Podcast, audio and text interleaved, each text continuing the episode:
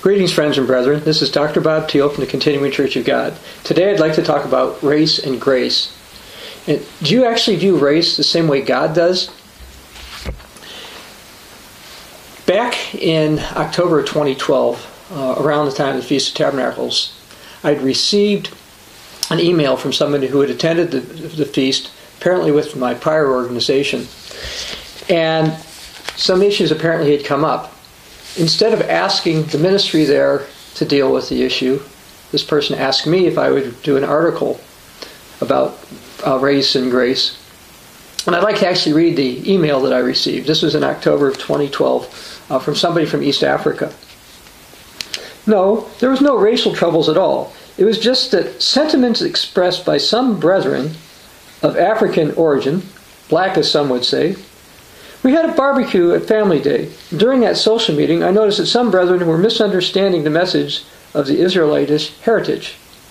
They felt it precluded them from God's favor and felt that it was being used to justify wrongs committed against the African race in the past. They also felt that there was a subtle hint of superiority complex in as far as that doctrine is concerned. Anyway, May you do an article just explaining the relevance and equality of all brethren despite race in God's church. So that's the email I got. I basically responded that God is no respecter of persons. He doesn't love those of Israelitish background more than those without an Israelitish background. He loves the Gentiles as well, and he has a plan. His plan is based on love, and his plan of salvation includes all peoples, irrespective of race, and all have an opportunity for salvation. But I then did a more detailed article, which I uh, later expanded. Now, in hindsight, uh, this is somewhat providential because in the continuing Church of God, we actually have a lot of people who do not have Israelite heritage. Uh, we have uh, congregations uh, in East Africa, by the way, probably more people there than any specific place in the world, We've got people on all the inhabited continents, it's all continents except Antarctica. If we have people there, that I don't know. Um, but we have people of different races and different racial backgrounds. And you say, well, you've been in Church of God for a while, so you certainly understand race. Really? Well, the email that this individual sent me suggested that not everybody did understand it.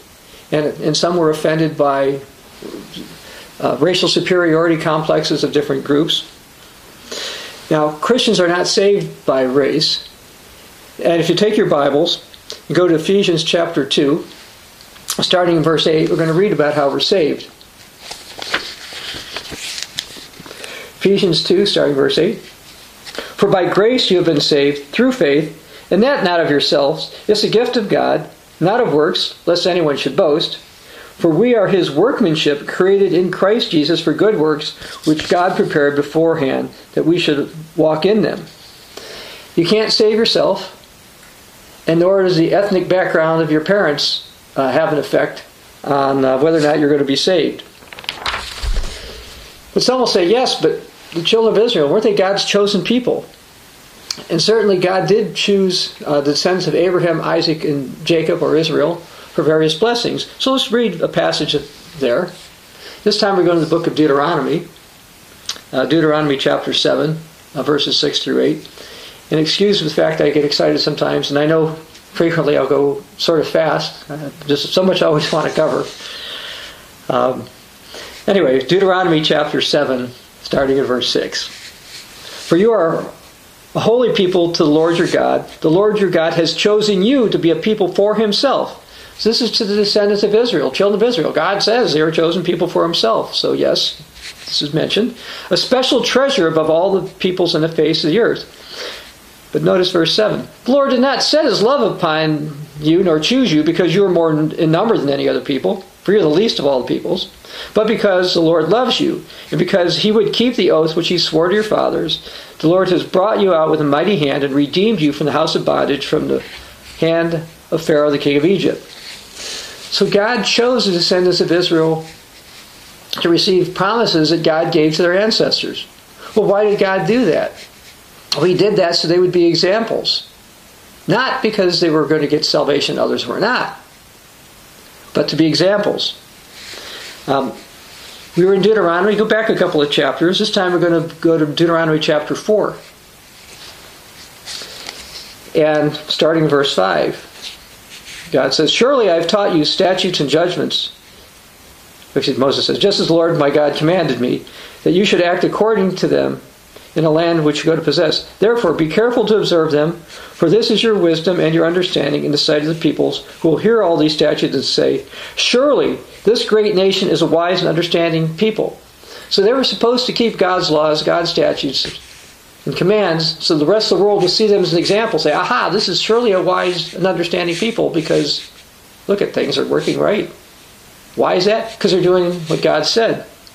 Verse 7 What great nation is there that God has set so near to it as the Lord our God is to us?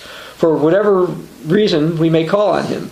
And what great nation is there that has such statutes, righteous judgments, as are in all this law which I set before you this day? So Moses is telling these people, look, God gave you these statutes and commands, so I'm giving them to you. And he did it so you would be an example. And aren't these great statutes laws, aren't these laws righteous? Isn't that what we should be doing? Sadly, to a major degree, the children of Israel failed to do that. But with God's Spirit, Christians uh, magnify the law, as it says in uh, Isaiah 42 21, the Old King James Version, or they exalt the law and make it honorable, as it says the same passage in Isaiah, the New King James Version. So, one reason that the children of Israel were chosen were to be an example for the world in general, to the Gentiles. But there was another reason. That is, a lot of what happened to them that was recorded about them was to be examples for those of us who are called now. The children of Israel were an example for us who uh, consider ourselves Christians today.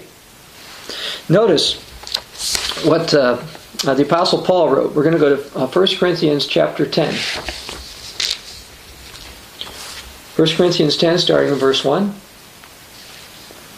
Moreover, brethren, I don't want you to be unaware that all our fathers were under the cloud, all passed through the sea, all were baptized into Moses in the cloud and in the sea, all ate the same spiritual food, all drank the same spiritual drink, for they drank that spiritual rock that followed them, and that rock was Christ.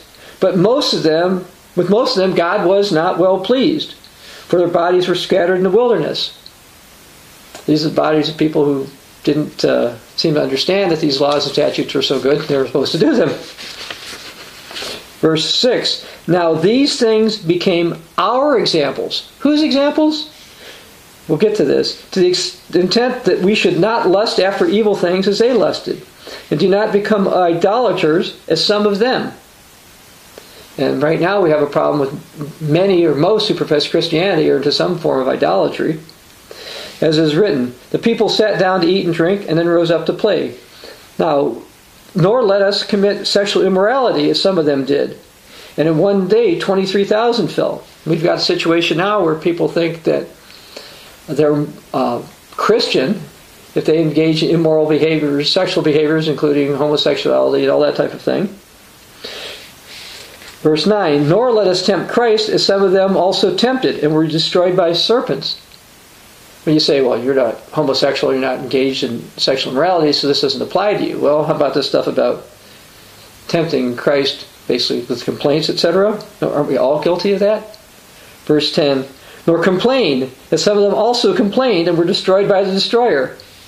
Now, verse 11. No, now, all these things happened to them as examples. And they were written for our admonition upon whom the ends of the ages have come. So these things happened to the children of Israel for examples. And they were chosen to, to be a chosen people for several reasons. One, to be examples of the world at large. Another, to be examples for us in this age. There's other exa- reasons, uh, such as physical blessings that God gave the descendants of Israel and uh, that, uh, for example, specifically the, the, sons of Joseph, that the American and Anglo-Saxon peoples represented got physical blessings. That's that actually basically an example of the fact that God is faithful and God's promises come to pass. But these were not exclusive to salvation. It was not that only the uh, Jews could be uh, saved. I'm not going to read the rest of it, but if you continue through verse 22 of uh, uh, 1 Corinthians, he warns more against idolatry, more against doing the things of the flesh. He even warns against being involved in pagan holidays. And yet, many who profess Christianity are involved in such things. And even within the Church of God, there's uh, an element, if you will, that wants to be closer and closer to the world's holidays. And the Apostle Paul warned about that. Now, as Christians, as it says in Revelation 14:4, we're supposed to be first fruits. And we're supposed to learn from the examples of the children of Israel, as the Apostle Paul said in 1 Corinthians 10. We're not supposed to sin like they did. We're not supposed to adopt pagan practices.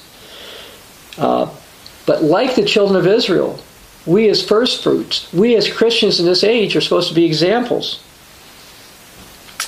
Uh, Jesus said basically we're supposed to be the light of the world. But also for those who are going to be called later. Uh, you could look at that in 1 Corinthians 15, 23 to 25, Revelation uh, 24 through 6. So just like the children of Israel were supposed to be an example for us, we're supposed to be an example now. So the first fruits are not better in that sense than others. And the children of Israel were not better in that sense others. To be examples. Interestingly, in uh, 1 Thessalonians uh, 1, verses 6 through 10, the Apostle Paul commends the Thessalonians, which were Gentiles, by the way. Why? Because they turned away from pagan practices and uh, celebrations and that type of thing toward God. And actually, in 1 Thessalonians 2.14, I think is the verse, uh, Paul commended them also because they became imitators of the church of God in Judea. So they were Gentiles. They were commended for turning away from idols, and they're commended from following the practices of God's true church. Now, if you'll take your Bibles and go to the book of John, chapter 4, here's a reason that some could point to, or may have, actually, I think, have pointed to to suggest that uh, uh, God does have uh, a preference, spiritual preference for those who are of Israelite or Jewish heritage. Now, I'd like to read the whole passage here. This is John 4, verses 21 through 26. Jesus said to her, now who this her is, this is a, a woman at the well. She was a Samaritan woman. Woman, believe me, the hour is coming when you will neither on this mountain nor in Jerusalem worship the Father. You worship what you do not know. We worship what we worship, we know what we worship, for salvation is of the Jews. But the hour is coming, and now is, when true worshippers will worship the Father in spirit and truth, for the Father is seeking such to worship him. God is spirit, and those who worship him must worship him in spirit and truth. The one said to him, I know the Messiah is coming who's called Christ. When he comes, he'll tell us these things. And Jesus said, I who speak to you am, am he. So notice that Jesus said the Samaritans were confused but the time would come, and now is, that they could worship as well. The Samaritans didn't worship God in spirit and truth. Basically, they had combined paganism into their, their worship. A couple of verses that I use a lot here are in the book of Matthew, where the, we in the Continuing Church of God are trying to fulfill these commissions. So go to Matthew 28, verses 19 through 20. Jesus says, Go therefore and make disciples of all the nations, baptizing them in the name of the Father and the Son and the Holy Spirit, teaching them to observe all things I have commanded you. Lo, I am with you always, even to the end of the age. So he said, Make disciples of all nations. That includes the Gentile nations. And in Matthew 24 14, which most of you probably have memorized, but maybe some of you uh, visitors have not.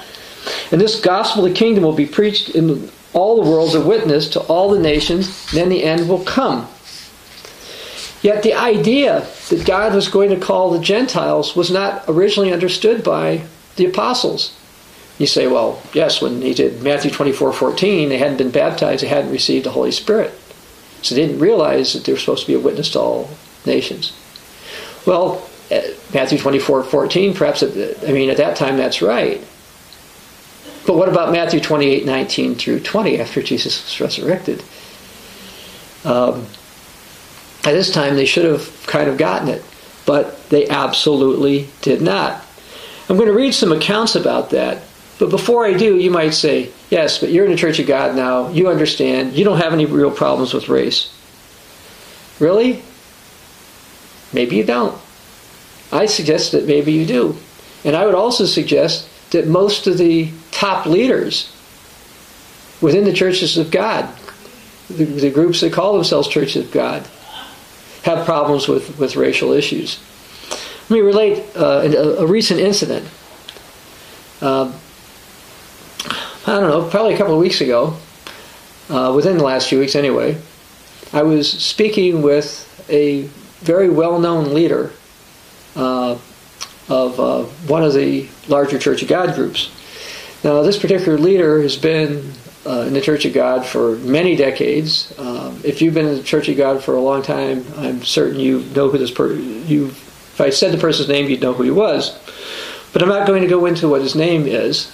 But I'm going to say what he said. He made a comment to me uh, in regards to uh, discussions related to uh, Africa and uh, some of the Gentile regions of the world. He's like, you know, when will the Gentiles, you know, can the Gentiles lose their Gentile mindset? Can they start to, to think more like Israelites, I guess is what he was trying to say. And he seemed to care, uh, agree with my particular positions on various things. And I said to him, I said, well, you know, I said, I'm Gentile. As far as I can tell, um, while I have some Israelitish uh, heritage, uh, I seem to be predominantly uh, Gentile. I said, but I was raised in an Israelitish uh, nation, and so have some Israelitish ideas, if you will, and viewpoints. And he said, ah, the light went on. He's been around for many decades, and he's older than I am. He's been around for many decades. And it's like, oh, then maybe it's not just your ethnic background that makes one a certain way, but also how you're raised. And I said, yes. And now, I'm not sitting here trying to say that the views of people in the United States are always right or always wrong, or the views of those in Latin America, uh, Africa, Asia, uh, Europe, Australasia, uh, Pacific Islands, etc., even those in Antarctica. Uh, that one view is always right, one view is always wrong, uh, because within the world there's a knowledge of good and evil, and there's some good and evil in, in all of those. But I think the, the point he was trying to say is that he had seen what he considered to be a Gentile mindset, and that is that a lot of people, even those in the Church of God, are living by the way of get and not the way of give. They want to know how much they can get from you. They'll support you if you give them something, but they don't really want to give enough of themselves. And that can be a problem. But I would also comment that even in the Israelitish nations, that is a problem. And it is a growing problem. I see the way of get uh, increasing uh, in, for example, the United States, and I've been around the world, uh, and seems to be growing in other places. And I would say it's not limited to uh, uh, the Gentile nations. But as I was saying before, uh, despite the fact Jesus wanted them to go into all the nations and uh, teach all things he commanded them, and the gospel of the kingdom had to preach the world as a witness, they actually didn't get it. The apostles, at least the original uh, ones, seemed to think that salvation was mostly just a matter for the Israelitish people. Now, it actually took a lot to get people to change this. God decided to make it really clear by doing a series of uh, interventions or miracles, however you want to word it. Take your Bibles and go to the book of Acts, Acts chapter 10. And we're going to go through uh, most of Acts chapter 10 and part of Acts chapter 11 to explain this.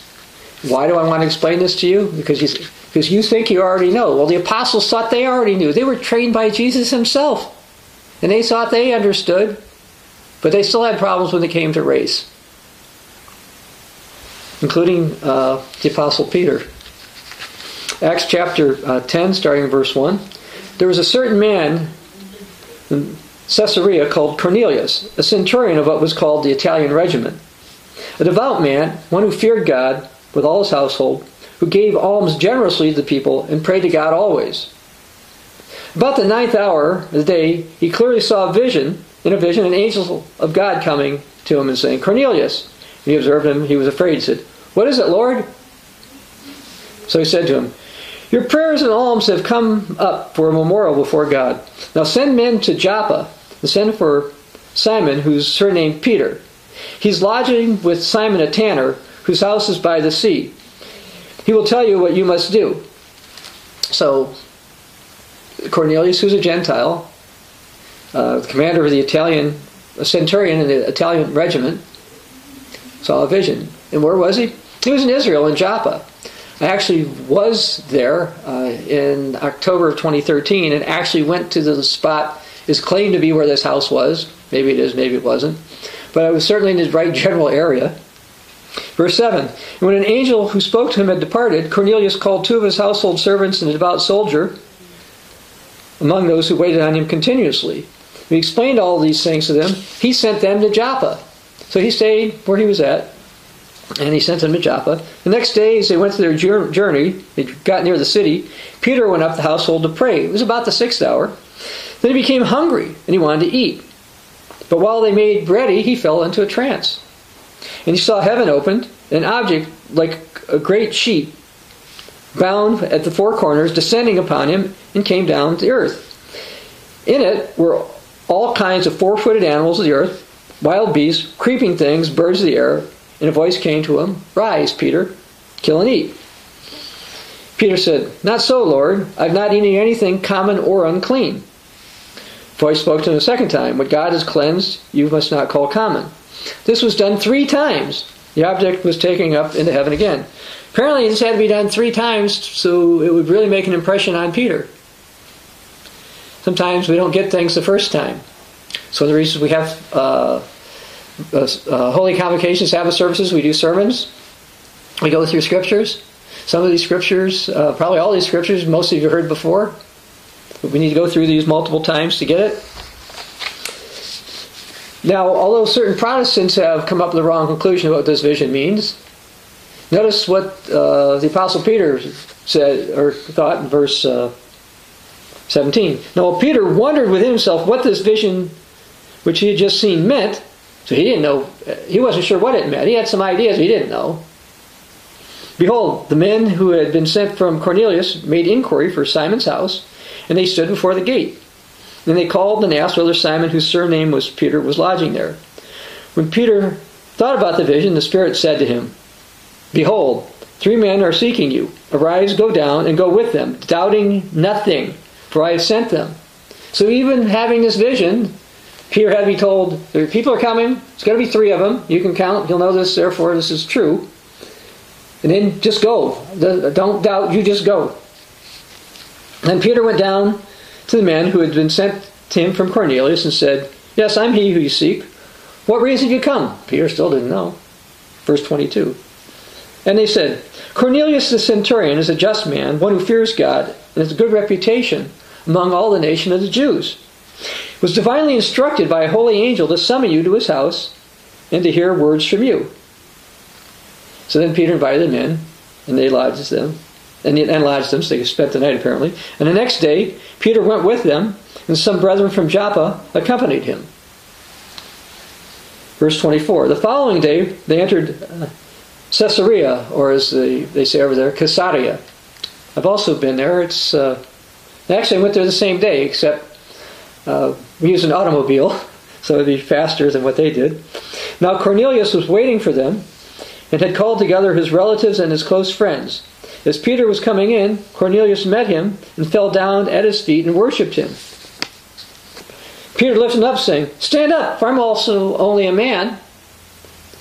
I interject here. Within the Church of Rome, they do allow people to bow down and whatever. Looks like worship before the popes, but and they claim to be uh, Peter's uh, representative, if you will. But Peter didn't put up with that. He said, "No, don't do that." Anyway, verse 27. As he talked with him, he went and he found many who had come together, and he said to him, "This is Peter saying." You know how unlawful it is for a Jewish man to keep company with or go to one of another nation? But God has shown me that I should call no man common or unclean. And I'll just make a comment here.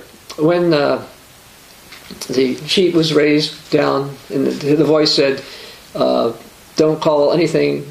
God, the voice said, "Don't call anything God has cleansed common." Didn't say that nothing was unclean anymore. And I've seen Protestants argue this that this that this means that uh, you can eat unclean animals or something, but that obviously is not what Peter saw it meant. And I would also comment that the Greek word for common is the same word for our common salvation that the Bible uses elsewhere. So, uh, but Peter wasn't supposed to call any man common or unclean, and that's what the vision meant. Verse 29, therefore, Peter says, I came without objection as soon as I was sent for. I asked them, For what reason have you sent me? He still wasn't totally sure. Sir Cornelius said, Four days ago, I was fasting. So notice that he not only prayed, but he's also fasting. It's something that Christians are supposed to do these days. Until this hour, and at the ninth hour, I prayed in my house, and behold, a man stood before me in bright clothing, and said, Cornelius, your prayer has been heard, your alms have been remembered in the sight of God. We see the same type of thing, by the way, in the book of Daniel. Daniel had fasted and prayed, and uh, an angel came to him and said, You know, you, uh, you're beloved of God. We know what you've been up to. And so God is going to give you an answer. Now, I realize some of you have some health issues in terms of fasting. But for those who uh, can fast, again, notice that this was a Gentile. People didn't think, Peter wasn't even convinced prior to this that he could be saved. And he says, Your alms are remembered in the sight of God. Send therefore to Joppa and call Simon there, whose surname is Peter. He's lodging in the house of Simon a tanner by the sea. It's a little bit confusing because there's two Simons, Simon Peter and Simon the tanner. When he comes, he'll speak to you. So I sent for you immediately, and you've done well to come. Now, therefore, we're all present before God to hear the things commanded uh, you by God. So, okay, so Peter says, okay, let's see. I didn't know why I was coming, so okay. Verse 34. So Peter says, In truth, I perceive that God shows no partiality. God shows no partiality. Verse 34. But in every nation, whoever fears him and works righteousness is accepted by him. So those who believe and do. Verse 36. The word which God sent to the children of Israel, preaching peace through Jesus Christ, he is Lord of all. That word you know which was proclaimed through all Judea and began in Galilee after the baptism which John preached. How God anointed Jesus of Nazareth with the Holy Spirit and with power, and he went about doing good and healing all who were oppressed by the devil, for God was with him. We are witnesses of all these things which he did in the land of the Jews and in Jerusalem, whom they killed hanging on a tree. Him God raised up the third day and showed him openly, not to all the people, but to witnesses chosen before by God, even to us who ate and drank with him after he rose from the dead. He commanded us to preach to the people and to testify that he was ordained by God to be judge of the living and the dead. To him, all the prophets witness that through his name, whoever believes in him will receive remissions of sin, remission of sins.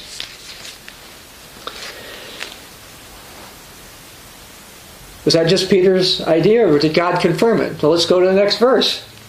Verse 44 While Peter was still speaking his words, the Holy Spirit fell on those who heard the word. And all those of the circumcision who believed were astonished. As many came with Peter because the gift of the Holy Spirit had been poured out on the Gentiles also. For they heard the, them speak with tongues and magnify God. Then Peter answered, Can any forbid water that these should not be baptized to receive the Holy Spirit just as we have? And he commanded them to be baptized in the name of the Lord. They asked him to stay a few days. So God made it abundantly clear. It took a lot to get Peter and everybody to get this. Okay? There was an angel appeared to uh, Cornelius after he was praying and fasting. Peter had a vision Peter had a voice tell him, the Holy Spirit tell him, by the way, three men are also going to come. He saw the vision three times. Okay? The three men came, step by step by step. God wanted to make it clear, that absolutely clear, that the Gentiles were supposed to be here because the apostles hadn't gotten it. Do we all in the Church of God really get it now? We'd like to think we do, but I'm not convinced we've all gotten it yet, brethren. Now, verse 1 of chapter 11. Now the apostles and brethren who were in Judea heard that Gentiles also received the word of God. And when Peter came to Jerusalem, those of circumcision contended with him, saying, You went into uncircumcision sized men and ate with them. How horrible! You had dinner with pagans or, or Gentiles, not Israelites. So they had judged Peter. A lot of times people misjudge. It happens frequently. Verse 4 But Peter explained it to them in order from the beginning, saying, I was in the city of Joppa praying, and in the trance I saw a vision, and an object descended like a great sheet let down from heaven by four corners, it came to me. Verse 6. When I observed it intently, I considered, I saw four footed animals of the earth, wild beasts, creeping things, and birds of the air. And I also heard a voice saying to me, Rise, Peter, kill and eat. But I said, Not so, Lord, for nothing common or unclean has at any time entered my mouth. Uh, common items were not unclean animals. It had to do with uh, how the clean animals were processed. Verse 9 But the voice answered me again from heaven What God has cleansed, you must not call common. Again, he didn't say God made unclean things clean or unclean meat food, which is what some Protestants have misinterpreted this to say, even though it should be very clear from the scriptures.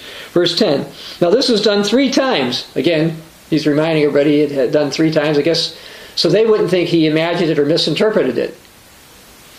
And all were drawn up again into heaven. Verse 11. At that very moment, three men stood before the house where I was, having been sent to me from Caesarea.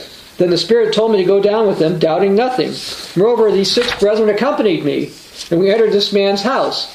So Peter says, I also have these witnesses with me. These are Israelitish witnesses. Six of them came with me. That should be enough. And he, that's Cornelius, told us how he had seen an angel standing in his house who said to him, Send men to Joppa and call for Simon, whose surname is Peter, who will tell you words by which you and all your household will be saved. Verse 15. And as I began to speak, the Holy Spirit fell on them, just as upon us in the beginning. Then I remembered the word of the Lord, how he said, John indeed baptized with water, but you shall be baptized with the Holy Spirit. So finally, some other things Jesus said to Peter hit him. They finally got it. And by the way, not, probably not so long after this, I'm sure they finally grasped Matthew 24, 14, Matthew 28, 19 through 20. Verse 17 If therefore God gave them the same gift as he gave us when we believed in the Lord Jesus Christ, who was I to withstand God? Peter says, verse 18 When they heard these things, they became silent. Okay, the ones who had criticized Peter for going to the Gentiles, shut up. They glorified God, saying, Then God has also granted Gentiles repentance to life. So finally, they're starting to get it. You would think they've been with Jesus for years. You'd think that they'd understood it. But they didn't get it. It took a lot for them to get it. Again, I'm not convinced, brethren, that we all get it now. Various ones who are, who are in the Church of God have racial views, racial biases, racial prejudice, many of which are not proper. Uh, whites are not superior to black. Asians are not superior to uh, to whites. Uh, descendants of Israel are physical descendants of Israel are not superior to the Gentiles. Those are not descendants of Israel. Not in God's sight.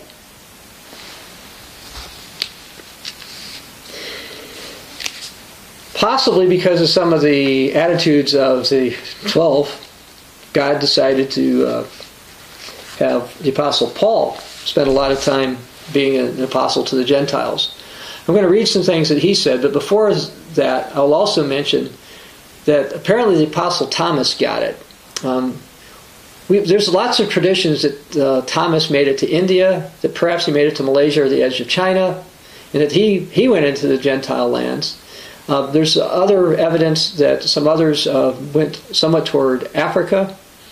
Uh, we know uh, that they went to many other places. But as far as the Apostle Paul goes, let's go to the book of Galatians, chapter 2. I'd like to read something from there. So, Galatians 2, starting verse 1. Then, after 14 years, I went up again to Jerusalem with Barnabas. and also took Titus with me. Then I went up by revelation. He went up by revelation. So again, there's a message here, and communicated to them that gospel which which I preach among the Gentiles, but privately to those who were of reputation, lest by any means I might run in or had run in vain. So in other words, he went to those of reputation. That would be the, more famous apostles. He kind of let them in on some of this stuff. And he says, even Titus, who was with me, being Greek, was uh, not even Titus was compelled to be circumcised. And this occurred because false brethren secretly brought in, uh, verse, uh, to spy out our liberty, and we wouldn't yield to them, that the truth of the gospel might continue with you to the Galatians. These are Gentiles. But from those who seem to be something, that's the more famous apostles, whatever they were, it makes no difference to me. God shows no personal favoritism to man. For those who seemed to be something added nothing to me, but the contrary, when they saw that the gospel of the uncircumcised had been committed to me, and the gospel the circumcised to Peter. So, uh, Paul uh, having the gospel for the Gentiles, and Peter to the children of Israel. Verse 8 For he who works effectively in Peter for the apostleship to the circumcised also worked effectively in me toward the Gentiles. And when James, Cephas, that's Peter, and John, who seemed to be pillars, perceived the grace which was given to me, they gave me Barnabas, the right hand of fellowship, that we should go to the Gentiles, and they to the circumcised. And so that's how it was for a while. And this was probably why God had Paul go to Rome and Italy. Uh, he went into Asia Minor uh, like Ephesus, Crete. Uh, he also went to islands like Crete and uh, Rhodes. Uh, he went to Corinth and Thessalonica in Greece. Uh, he went to Sicily. He went to Malta. He went throughout the Gentile, those areas of the Gentile lands. there's some belief that perhaps he went up to Spain. Maybe he went up to the British Isles but he felt that uh, he was supposed to reach uh, the Gentiles, and sometimes he would also reach the Israelites. If you read through uh, the book of Acts, he would talk to the Jews too. Now, the Bible makes it clear that there's no salvation difference between those who are Jewish physically and those who are not. We're going to go further in Galatians. Now we're going to go to Galatians chapter 3, verse 26.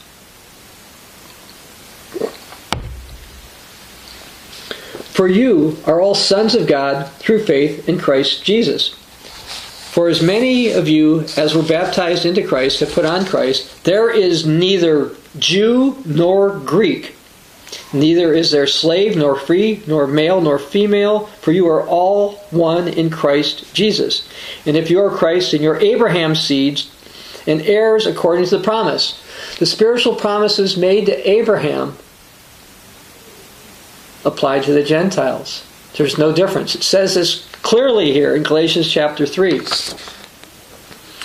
Now, Colossians 3, I'm going to go there as well. Colossians 3, I'm going to start in verse 9. Do not lie to one another, since you put off the old man with his deeds, and have put on the new man who is renewed in knowledge according to the image of him who created him. For there is neither Greek nor Jew circumcised nor uncircumcised. So, child of the children of Israel, physically or not, but that's that's not it. Barbarian or Scythian. Now, the Scythians were the descendants of the children of Israel. Uh, most of the ten lost tribes, if not all, uh, are probably referred to by this term Scythian here. Slave nor free, but Christ is all and in all. As it says in Romans 2.11, there is no partiality with God. Now, the book of Romans, chapter 2, I'd like to read, uh, not just verse 11, which I just did, but I'd like to also read verses 28 and 29. Because some people get confused about the whole Jew thing. Romans 2 28. For he is not a Jew who is one outwardly, nor is circumcision that which is outward to the flesh, but he is a Jew who is one inwardly and circumcision is that of the heart, in the spirit, not the letter, whose praise is not from men, but from God. So this should be abundantly clear from these scriptures that those who are not physically Israelite or those who did not get circumcised or whatever, uh, that's not the point. It's a salvation difference. It's it, when it comes to being a Christian, those are not issues.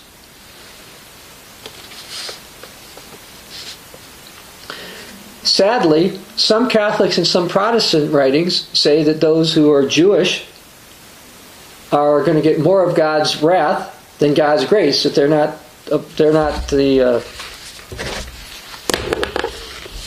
that basically the Jews are worse than everybody else is kind of the the view. You've seen people say that the Jews killed Christ and all that type of stuff. Although actually physically it was uh, the Roman Empire uh, that did it. Yeah, the Jews complained, but the Roman Empire carried it out. So I'd like to go through some false assertions. I'd like to read an account that happened during an Inquisition in France. This is uh, from a book called The General History of the Sabbatarian Churches. On the 14th of September, 1492, about 30 persons were committed to the inquisitional dungeons in Toulouse, that's in France, upon a charge of Judaism. They were brought before the inquisitors for the charge of Judaism. Of the, there was Anthony Farrar, who had been a pastor or teacher in the Sabbatarian church in that city. After remaining in prison for 10 days, he received a visit from an Italian monk named Gregory. So I'm going to read what Gregory said and what Anthony says. Gregory says, but Anthony, you must be a liar and a deceiver, for I have been credibly informed that yourself and all of your friends were of the cursed race of Israel. And Anthony says, That is false. We are honest Frenchmen and Christians, followers of Jesus. We say the Ten Commandments are still binding. Then Gregory says, Yes, and instead of observing the festivals of the Holy Church, pagan holidays, and honoring the holy day of the Lord, uh, well, that would have been Saturday, but in their case they're saying it's Sunday, on which he rose from the dead, you were accustomed to meet and worship on the old Sabbath or Saturday. Anthony responds, We did indeed rest and attend divine worship on the seventh day, even as God commanded. So notice, because he and his followers, his group, were keeping the Sabbath, they were said, "Ah, you're that part of that cursed Jewish Israelite people, and therefore uh, you're not French, you're not Christian, you're and you should be subject to punishment." Of course, keeping the Sabbath doesn't change one's race, make one Jewish, uh, no matter what some inquisitor might say. And there are Catholics who believe that their history has been affected by secret Jews who pretended to be Christian, and I'll try to get to that later. But I will comment that anti Semitism has no place in real Christianity. And it's horrific that um, certain Catholics, certain Protestants, and even people who claim to be associated with the Church of God sometimes have hinted that. Now, the next thing I want to go to discuss is a position from the Protestant reformer John Calvin. Uh, he was born uh, in 1509 and he died in 1564. He became a leading French theologian of the Protestant Reformation. He broke away from the Roman Catholic Church when he was in his 20s, and he later fled to uh, Basel, Switzerland. He started to have increased fame in 1536 when he first published a, uh, a book, which I think is improperly titled Institutes of the Christian Religion, and he worked to persuade people in Geneva and elsewhere. He had a lot of uh, wrong doctrines, uh, which I probably will not get to today, but I'd like to read what he talked about the Jews, or what he taught about the Jews. This is from John Calvin's Exegesis of the Old Testament. The Lord so blinded them and delivered them up to a reprobate mind when he wished them to be examples of horrible blindness and prodigious stupidity I have had much conversation with many Jews. I have never seen either a drop of piety or a grain of truth or in, ingenuousness. Nay, have I never found common sense in any Jew.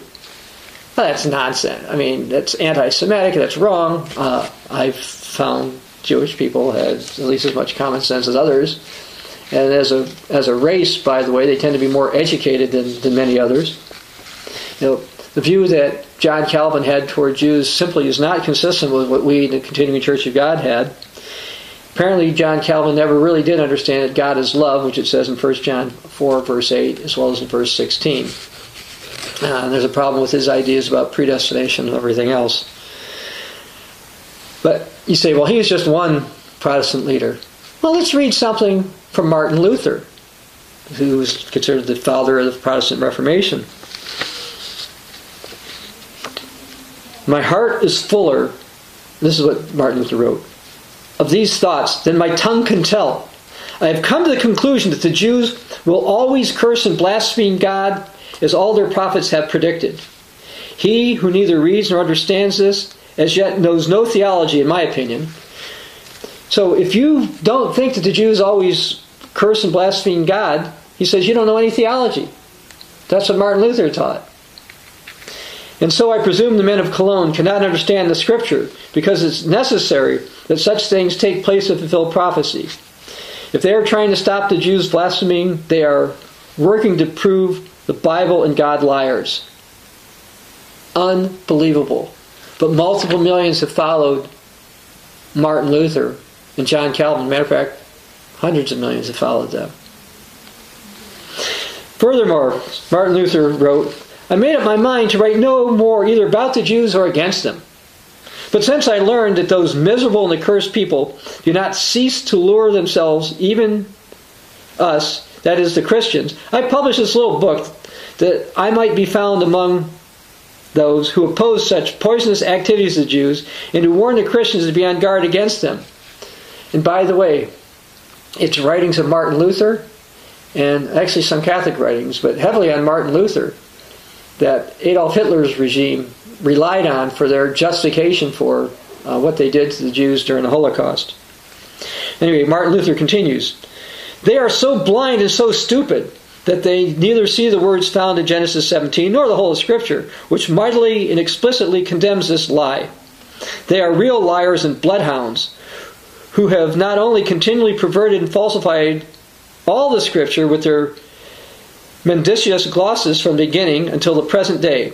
Their heart most ardent sighing and yearning and hoping is set in a day in which they can deal with us Gentiles as they did with the Gentiles in Persia at the time of Esther.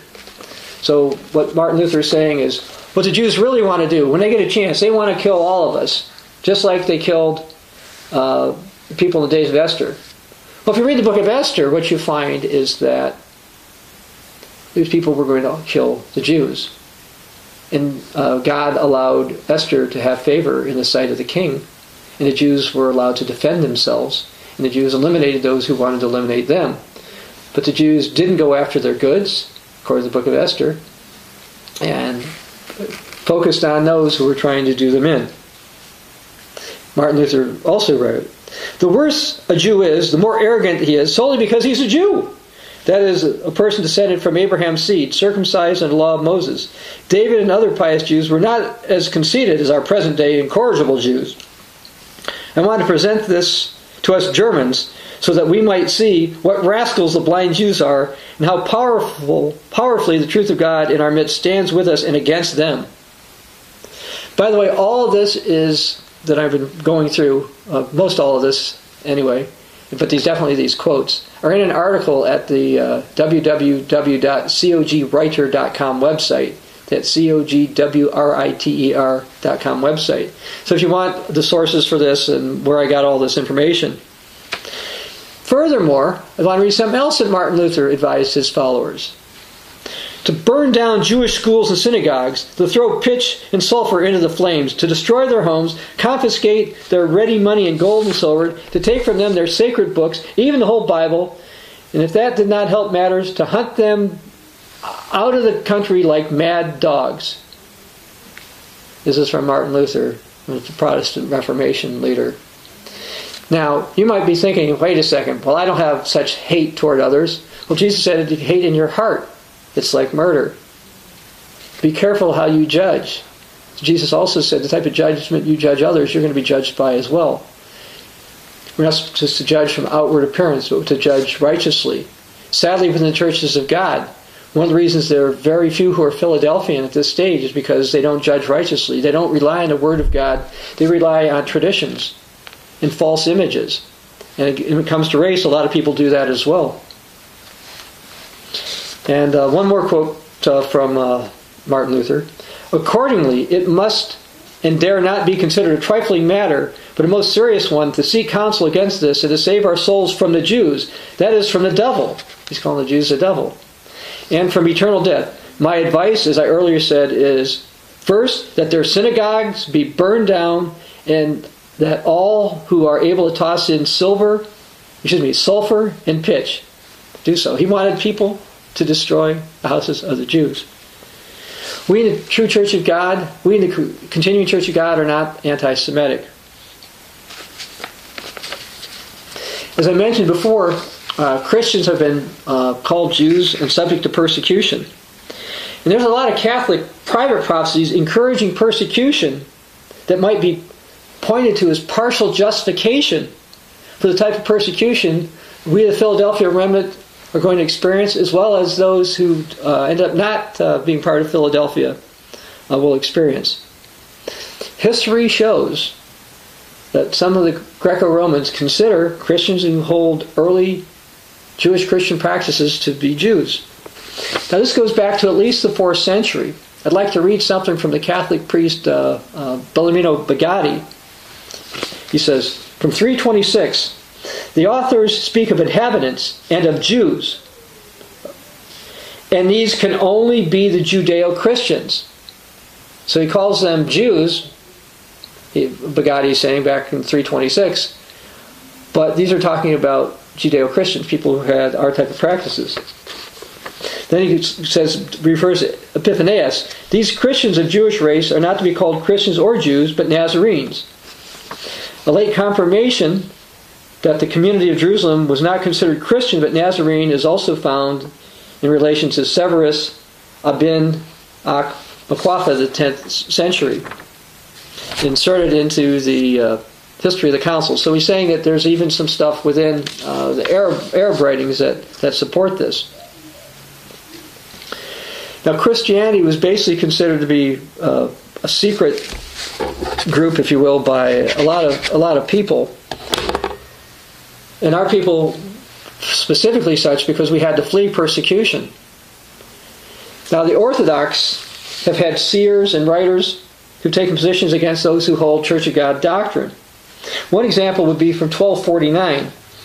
There's a vision of the, quote, blessed Hieronymus Agathelios. I'm sorry if I don't pronounce those right. Again, you can go to the cogwriter.com website and read an article we have. It's called God's Graces for All.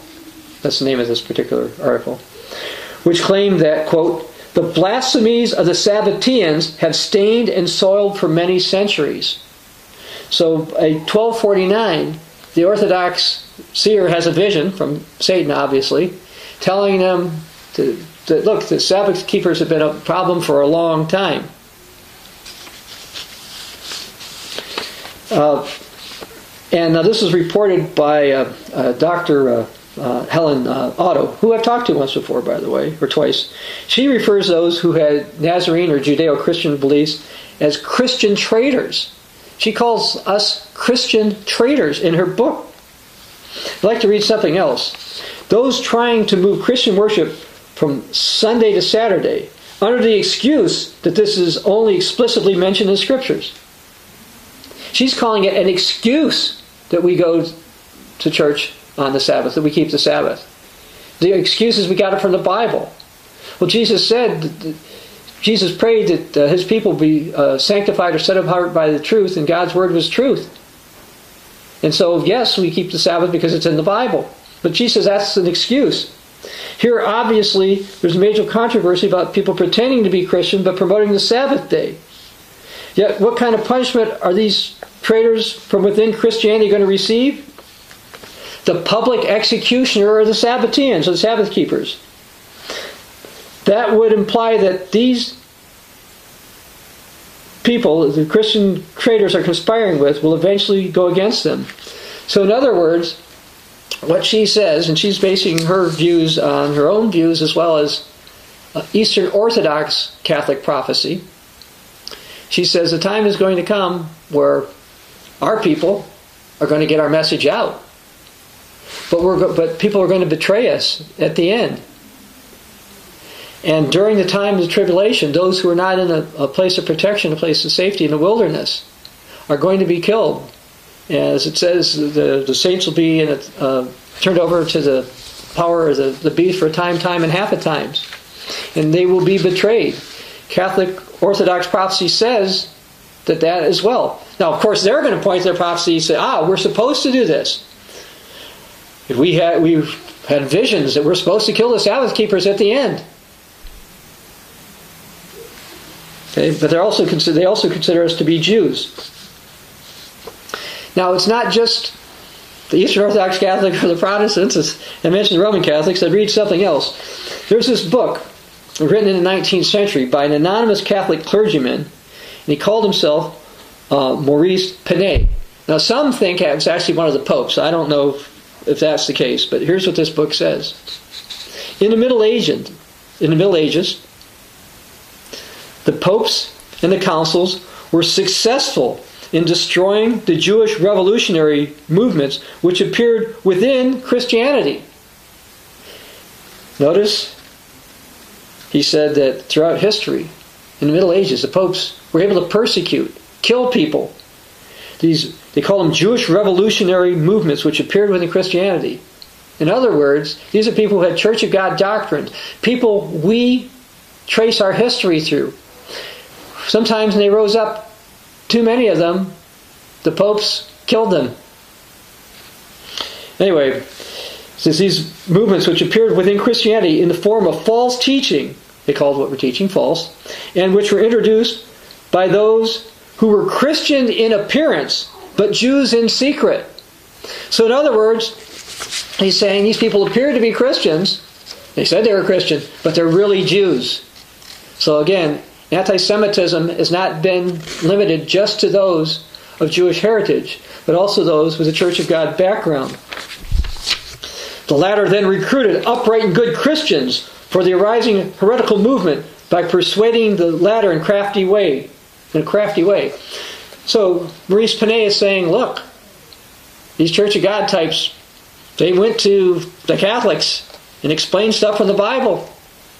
And these people fell for it. This is terrible.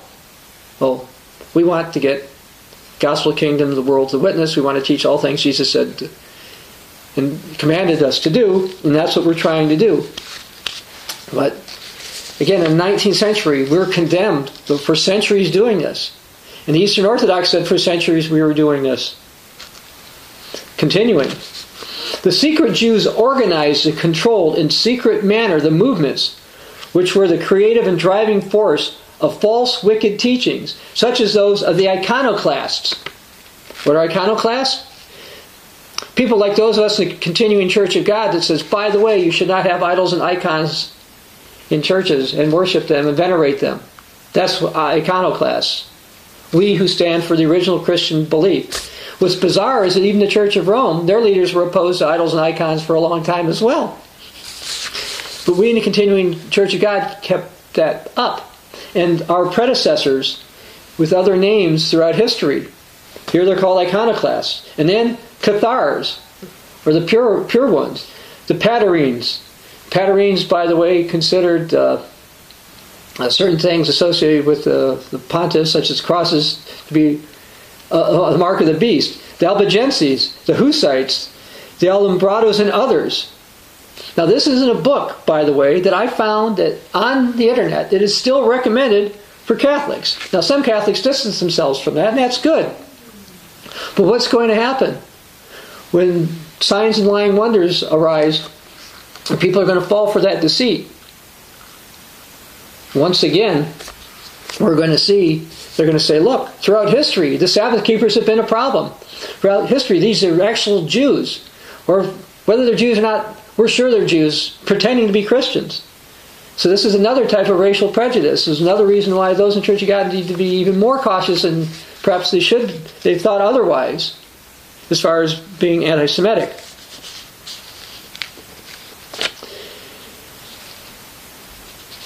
Now, as, as part of the final phase of the work, we Christians are going to give testimonies. We're going to speak against idols. We're going to speak against Sunday. We're going to speak against uh, the, the, false prophet. We're going to speak against uh, the beast power. And we're going to be subject to persecution for that. Now, go take your Bibles. Let's go back to the Bible. This time we're going to Luke chapter 21.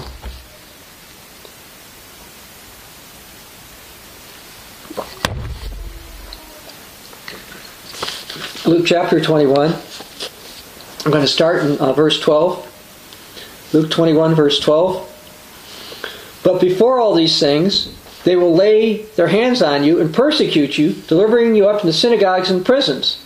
And that's been going on for centuries. Right now, we've been in a period of time where it's been relatively peaceful, but that's not going to continue.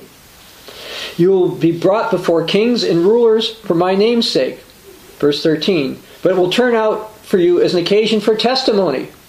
Therefore, settle it in your hearts not to meditate beforehand on what you'll answer. But you do need to understand that you're going to do it. Verse 15 For I will give you a mouth and wisdom, which all your adversaries will not be able to contradict or resist. Morris Panay said they were speaking in a crafty way. Yeah, the Holy Spirit moved people to quote scriptures and to remind people what the original church did, and this will happen again. Verse 16 You will be betrayed even by parents and brothers, relatives, and friends, and they'll put some of you to death. You'll be hated by all for my name's sake, but not a hair of your head will be lost. By your patience you'll possess your souls. Now, me talking about this is not something some people want to hear. Um, in Isaiah 30, verses 9 through 10, it's a warning that some people are not going to hear these kind of messages. People don't want us to talk about race. People don't want us to talk about anti Semitism. People don't want us to say persecution is going to come. People don't want us to say that there's right and wrong. That those who accepted idols and icons were wrong. Those who accepted Sunday were wrong. Those who accepted pagan holidays were wrong. Those who changed the gospel are wrong. Those who uh, misunderstand and misteach the Godhead are wrong.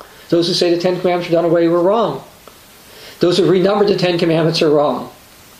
Those who say they keep the Ten Commandments but don't, like the Pharisees of old, we've got a lot of those these days, are also wrong. Some prefer smooth things.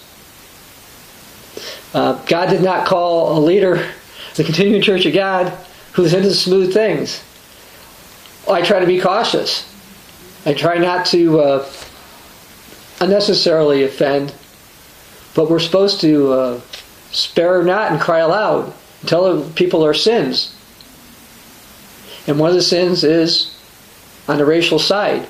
I've noticed that a lot within the churches of God, they're, they don't mind saying the problems that the Protestants have or the Catholics have.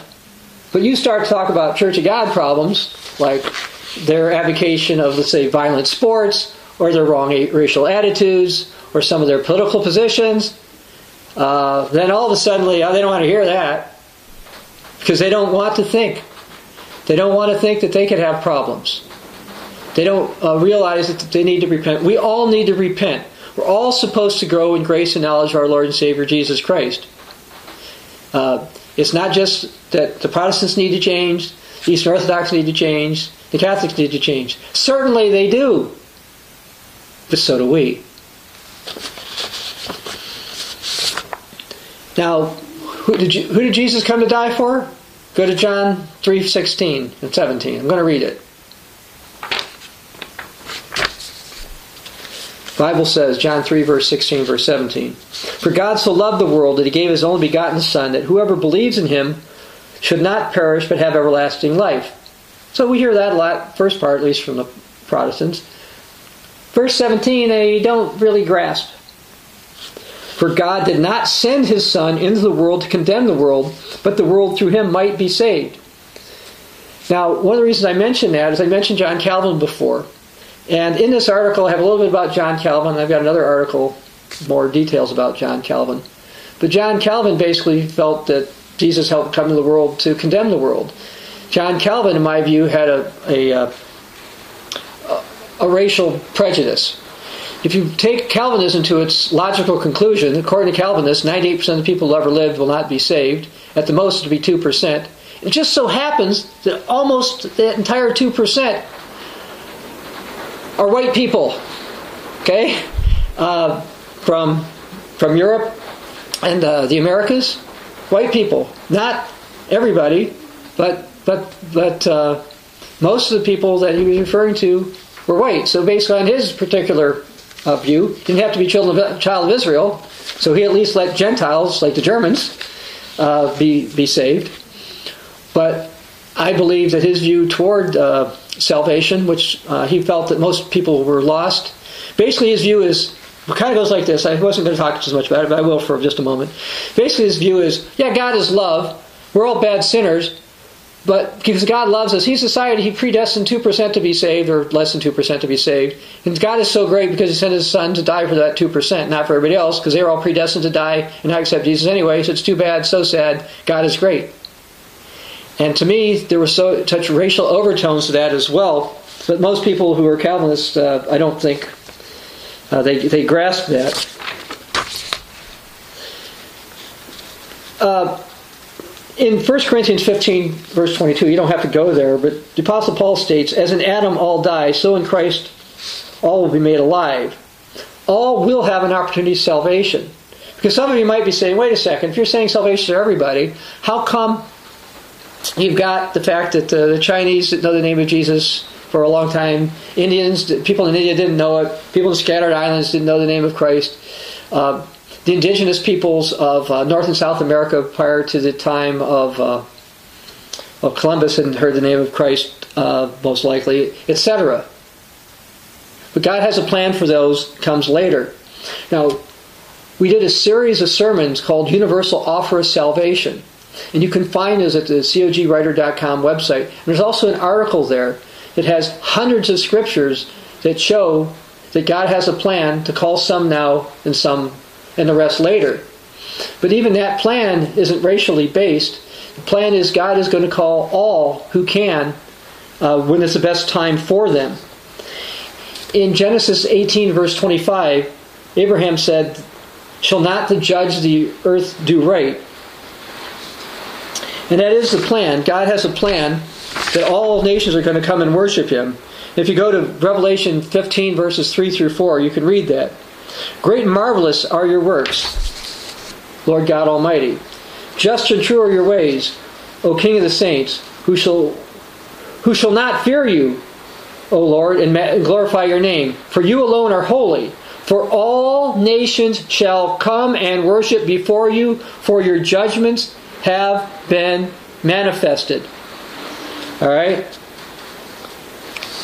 The plan is all nations are going to come and worship God. If all nations are going to come and worship God, therefore, salvation is not limited to the Jews. Salvation is not limited to the broader children of Israel. Salvation is not limited just to people who are white or people who are of mixed race or one of the other one of the various races. God has a plan of salvation that will result in almost everyone being saved. I'd like to go to a few things from the, from the book of Acts. I noticed I was going to do this before, so if you go and uh, go through this, this article, you'll see this is a little bit out of order. If you take your Bible and go to the book of uh, Acts, chapter 13, and by the way, if here's something in the background. Uh, um, we are getting some rain uh, Acts 13, starting verse 42. So when Jews went out of the synagogue, the Gentiles begged the, these words might be preached to them the next Sabbath. So we see that Paul was going to the synagogues, but the Gentiles were there, and they wanted to be preached to the next Sabbath. And when, they, when the congregation had broken up, many of the Jews and devout proselytes, that's Gentiles, convert, converts, if you will, followed Paul and Barnabas, speaking to them, persuading them to continue in the grace of God. Verse 44. On the next Sabbath, almost the whole city came together to hear the word of God. But when the Jews saw the multitudes, they were filled with envy and contradicting and blaspheming. They opposed this thing spoken of by Paul. Verse 46. Then Paul and Barnabas grew bold and said, It was necessary that the word of God should be spoken to you first, but since you rejected and judged yourselves unworthy of everlasting life, behold, we turn to the Gentiles. For so the Lord commanded us I have set you as a light to the Gentiles, that you should be for salvation to the ends of the earth. The salvation is for the ends of the earth, not just the Jews, but also for the Gentiles. Verse 48 When Gentiles heard this, they were glad and they glorified the word of the Lord, and as many as been appointed to eternal life believed. I'd like to read further in the book of Acts. I'm doing this to make the point abundantly clear that God can call the Jews, God can call the Israelites, God can call the Gentiles, and God's plan is to offer salvation to all. Uh, Acts 15, starting in verse 6. Now, when the apostles and elders came together to consider this matter, there was much dispute. Peter rose and said, Men and brethren, you know that a good while ago God chose amongst us that by my mouth the Gentiles should hear the word of the gospel and believe. So God, who knows the heart, acknowledged them by giving them the Holy Spirit, just as He did to us. And He made no distinction between us and them. So Peter's saying God made no distinction between Jews and the Gentiles, purifying their hearts by faith. Therefore, why do you test God by putting a yoke in the neck of disciples which neither your fathers nor we were able to bear? But we believe that through grace the Lord Jesus Christ, we shall be saved the same manner as they. So the Jews are still subject to being saved, it says here. Verse 12 Then all the multitude kept silent and listened to Barnabas and Paul, declaring how many miracles and wonders God had worked through them among the Gentiles. Verse 13 When they became silent, James answered and said, Men and brethren, listen to me. Simon declared how God first visited the Gentiles to take them people to his name. And then with the words of the prophets agreed, just as is written. Verse 16. After this I will return. I will rebuild the tabernacle of David which has fallen down. I will rebuild its ruins, and I will set it up. So that the rest of mankind may seek the Lord, even all the Gentiles who are called by my name, says the Lord who does these things. Verse 18. Known to God from eternity are all his works so calling the Gentiles was always part of the plan. Therefore, I judge, this is James, that we should not trouble those Gentiles who are turning to God, but that we should write them to abstain from things polluted by idols, from sexual immorality, from things strangled from blood. For Moses has had throughout many generations those who preach him in every city, being read in the synagogues every Sabbath. By the way, this is not doing away with the Sabbath of the Ten Commandments. I know certain Protestants have concluded that's what this meant. Uh, maybe I'll, I, I do intend to do more on the Sabbath and the commandments and other sermons, but let me just make a comment right here. All early professors of Christ, with the exception of a, a couple of labeled apostates, including those who ended up being in the Eastern Orthodox churches and the Roman Catholic churches, as well as the churches of God, all believed that they had to keep Ten Commandments. There were just a few heretics who did not. But the idea that uh, the, were not supposed to keep commandments was not understood by by early Christians. They they felt they were supposed to keep the Ten Commandments, and even those who professed Christ understood they were supposed to keep the Ten Commandments. And the Gentiles did, by the way, and that's documented throughout early church history. And I would also comment for modern scholars who think that they know what uh, first and second century Greek meant those who wrote in the 19th, 20th, 21st century realized that people who lived in the first, second, third centuries understood that Greek better than people do now. And early Christians did keep the Sabbath and the Ten Commandments and that kind of thing. Anyway, getting back to my main point, I want to go to Acts chapter uh, 26, verse 19. The Apostle Paul starts to speak, and he's talking to King Agrippa. He said, I wasn't disobedient to heavenly vision, verse 20, but declared first to those in Damascus and in Jerusalem and throughout all the regions of Judea, and then to the Gentiles, that they should repent, turn to God, and do the works befitting repentance. For these reasons, the Jews seized me in the temple and tried to kill me. Therefore, having obtained help from God, to this day I stand, witnessing both to the small and great. There's no difference He's witness to the small and the great. Doesn't matter if you're wealthy or important or whatever. Saying no other things than those which the prophets and Moses said would come. Verse 23 that Christ would suffer, that he would be first to rise from the dead, and would proclaim light to the Jewish people and to the Gentiles. So it's still both. Now, furthermore, Paul wrote something in the book of Romans, chapter 15, I'd like to read. Romans 15, starting verse 7.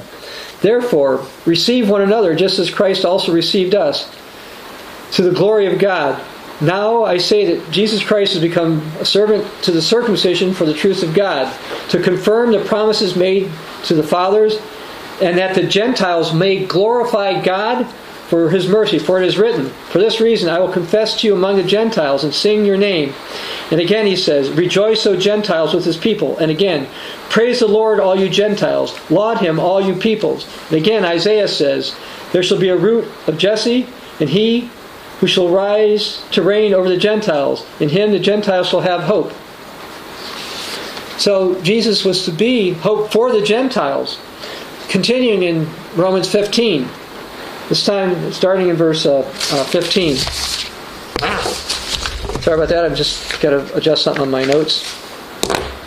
I have written more boldly to you on some points, as reminding you, because of the grace given to me by God, that I might be a minister of Jesus Christ to the Gentiles, ministering the gospel of God, that the offering of the Gentile might be acceptable, sanctified by the Holy Spirit. Therefore, I have reason to glory in Christ Jesus in the things which pertain to God, for I will not dare to speak of any of those things which Christ has not accomplished through me, in word and deed. What? To make the Gentiles obedient so the Gentiles were supposed to become obedient also, by the way, which is contrary to some Protestant theologians. Verse 19 In mighty signs and wonders by the power of the Spirit of God, so that from Jerusalem and round about to er, Illyricum, I have fully preached the gospel of Christ. Verse 20. And so I've made it my aim to preach the gospel. Not where Christ was named, lest I build on another man's foundation. Verse 21. But as is written, To whom he was not announced, they shall see, and to those who have not under- heard shall understand. The Gentiles were part of the plan as the New Testament shows. But so also were the, were the Jews, as it says in Acts uh, 26 23, which I read a moment ago. All right.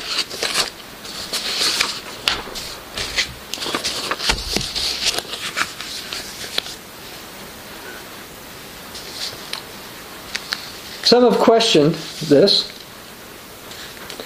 and I'd like to read from 2 Corinthians chapter 5, verse 14.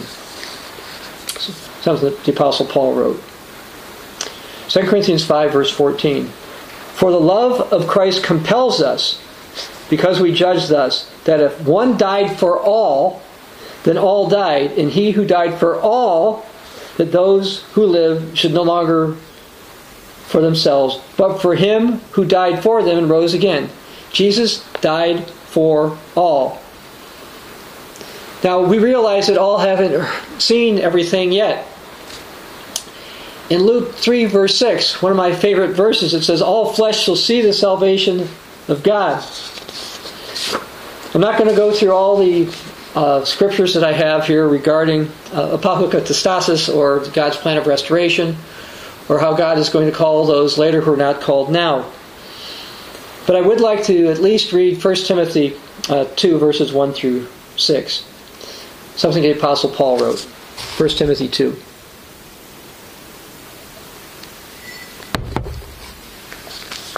Therefore, I exhort first of all that supplications, prayers, intercessions, and giving of thanks be made for all men, for kings and all who are in authority that we might lead a quiet and peaceable life in all godliness and reverence.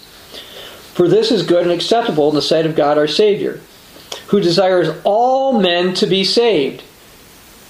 The plan is the desire is for all men to be saved and to come to the knowledge of the truth. For there is one God and one mediator between God and man, the man Christ Jesus. Verse 6 Who gave himself a ransom for all to be testified in due time. So it's not that everybody was going to be be called uh, now, but some are going to be called later. And what happens for us as Christians, we're supposed to be an example now. Uh, we're supposed to be the light of the world, but we're also going to be used later to help bring more into glory. And that's part of the plan that we have. Now, for those of you who wonder, for example, what about people who died in China and whatever? And I've alluded to this before, but let's go to uh, Jeremiah uh, 16, uh, verses 19 through 21. It says, God has a plan, and it's not racially biased against the Gentiles. Jeremiah 16, verse 19. The Gentiles shall come to you from the ends of the earth and say, Surely our fathers have inherited lies, worthless and unprofitable things. Will a man make gods for himself which are not gods? Therefore, behold, I will this once cause them to know, I will cause them to know my hand and my might. They shall know that my name is eternal. So the Gentiles are going to come to God. They're going to realize that they relied on false traditions. They're going to realize a lot of what they were taught was simply not the case. Those who did not know will come to truth. Uh, the Bible is clear about that. In this article, I have a lot of different things about this. And even the Apostle Paul in Colossians 1.26, you don't have to go there, but he talks about a mystery that was been hidden for ages. These are things a lot of people do not realize. Now, what about Anglo-Israelism? Doesn't that teach racial superiority? And I've had some recent sermons about uh, Anglo-Israelism, but those are promises of physical blessings, not promises of salvation.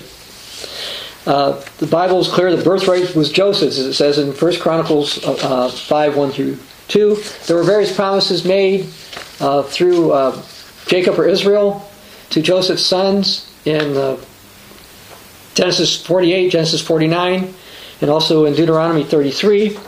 And those are coming to pass because those are supposed to happen in the last days. But those are not promises for salvation. Now, it's true, being in certain nations makes it easier for us to get the gospel out.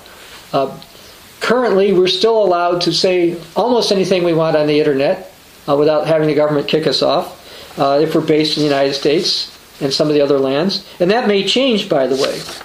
But currently, we're able to do that. And that's one of the reasons why I believe that the Continuing Church of God is currently based in the United States of America. It doesn't mean it'll stay there forever.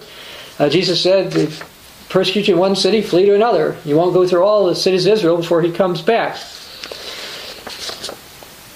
The Jews are not more worthy of salvation than the Gentiles. The Gentiles are not more worthy of salvation than the Jews. The Jews are not less worthy of salvation than the Gentiles. The Gentiles are not less worthy of salvation than the Jews. Now, I mentioned the Continuing Church of God several times. I'd like to read something from our Statement of Beliefs. This is from the Statement of Beliefs of the Continuing Church of God. Quote, this is under this section called Love and Salvation for All Races and Peoples. Racial hatred is wrong. While there can be racial differences, the Bible does not teach that one race is superior in his eyes to any other. The Bible commands all humankind to love their neighbors as themselves, and I quote, quote scripture. So, by the way, you can read our statement of beliefs. It's at the ccog.org website, and it's in multiple languages too, by the way. Jesus came to bring joy to all peoples, says in Luke 2. The Bible shows that salvation is now offered to both Jews and Gentiles, Acts 10, 34, 35, Romans 10, 12 through 13, etc. And that God intends to save people, quote, of all nations, tribes, peoples, and tongues, it says in Revelation 17, excuse me, 7 9. Christian love should be shown to all people of all ethnicities. Our God is the God of salvation, it says in uh, Psalm 68 20. All flesh shall see the salvation of God. That's the position of the continuing Church of God, and hopefully it's yours as well. Now, how are we saved? I'd like to repeat again what it says in Ephesians 2. For by grace you've been saved through faith, and that not of yourself, it's a gift of God, not of works, lest anyone should boast. We are all his workmanship, created in Christ Jesus for good works, which God prepared beforehand that we should walk in. God's word shows we're supposed to love everyone. Uh, God's word commands us to love our neighbors as ourselves. Jesus came to bring joy to all peoples. This is not limited to one race or group. God's word shows that salvation is freely offered now to the Jews and the Gentiles, the circumcised, the uncircumcised, the children of Israel, and those who are not. That God intends to save people of all tribes, tongues, and nations. Not all are going to be saved in this age, but others will be saved in the age to come. Love your brother, brother. Love those who you uh, question are your brothers because of their race or whatever. Don't mistreat them. We're supposed to love everyone. God's grace is not limited to any particular race. That's what the Bible teaches. That's what we teach in the Continuing Church of God. This is Dr. Bob Thiel for the Continuing Church of God telling you look at your Bibles, believe what it says, and love your neighbor as yourself.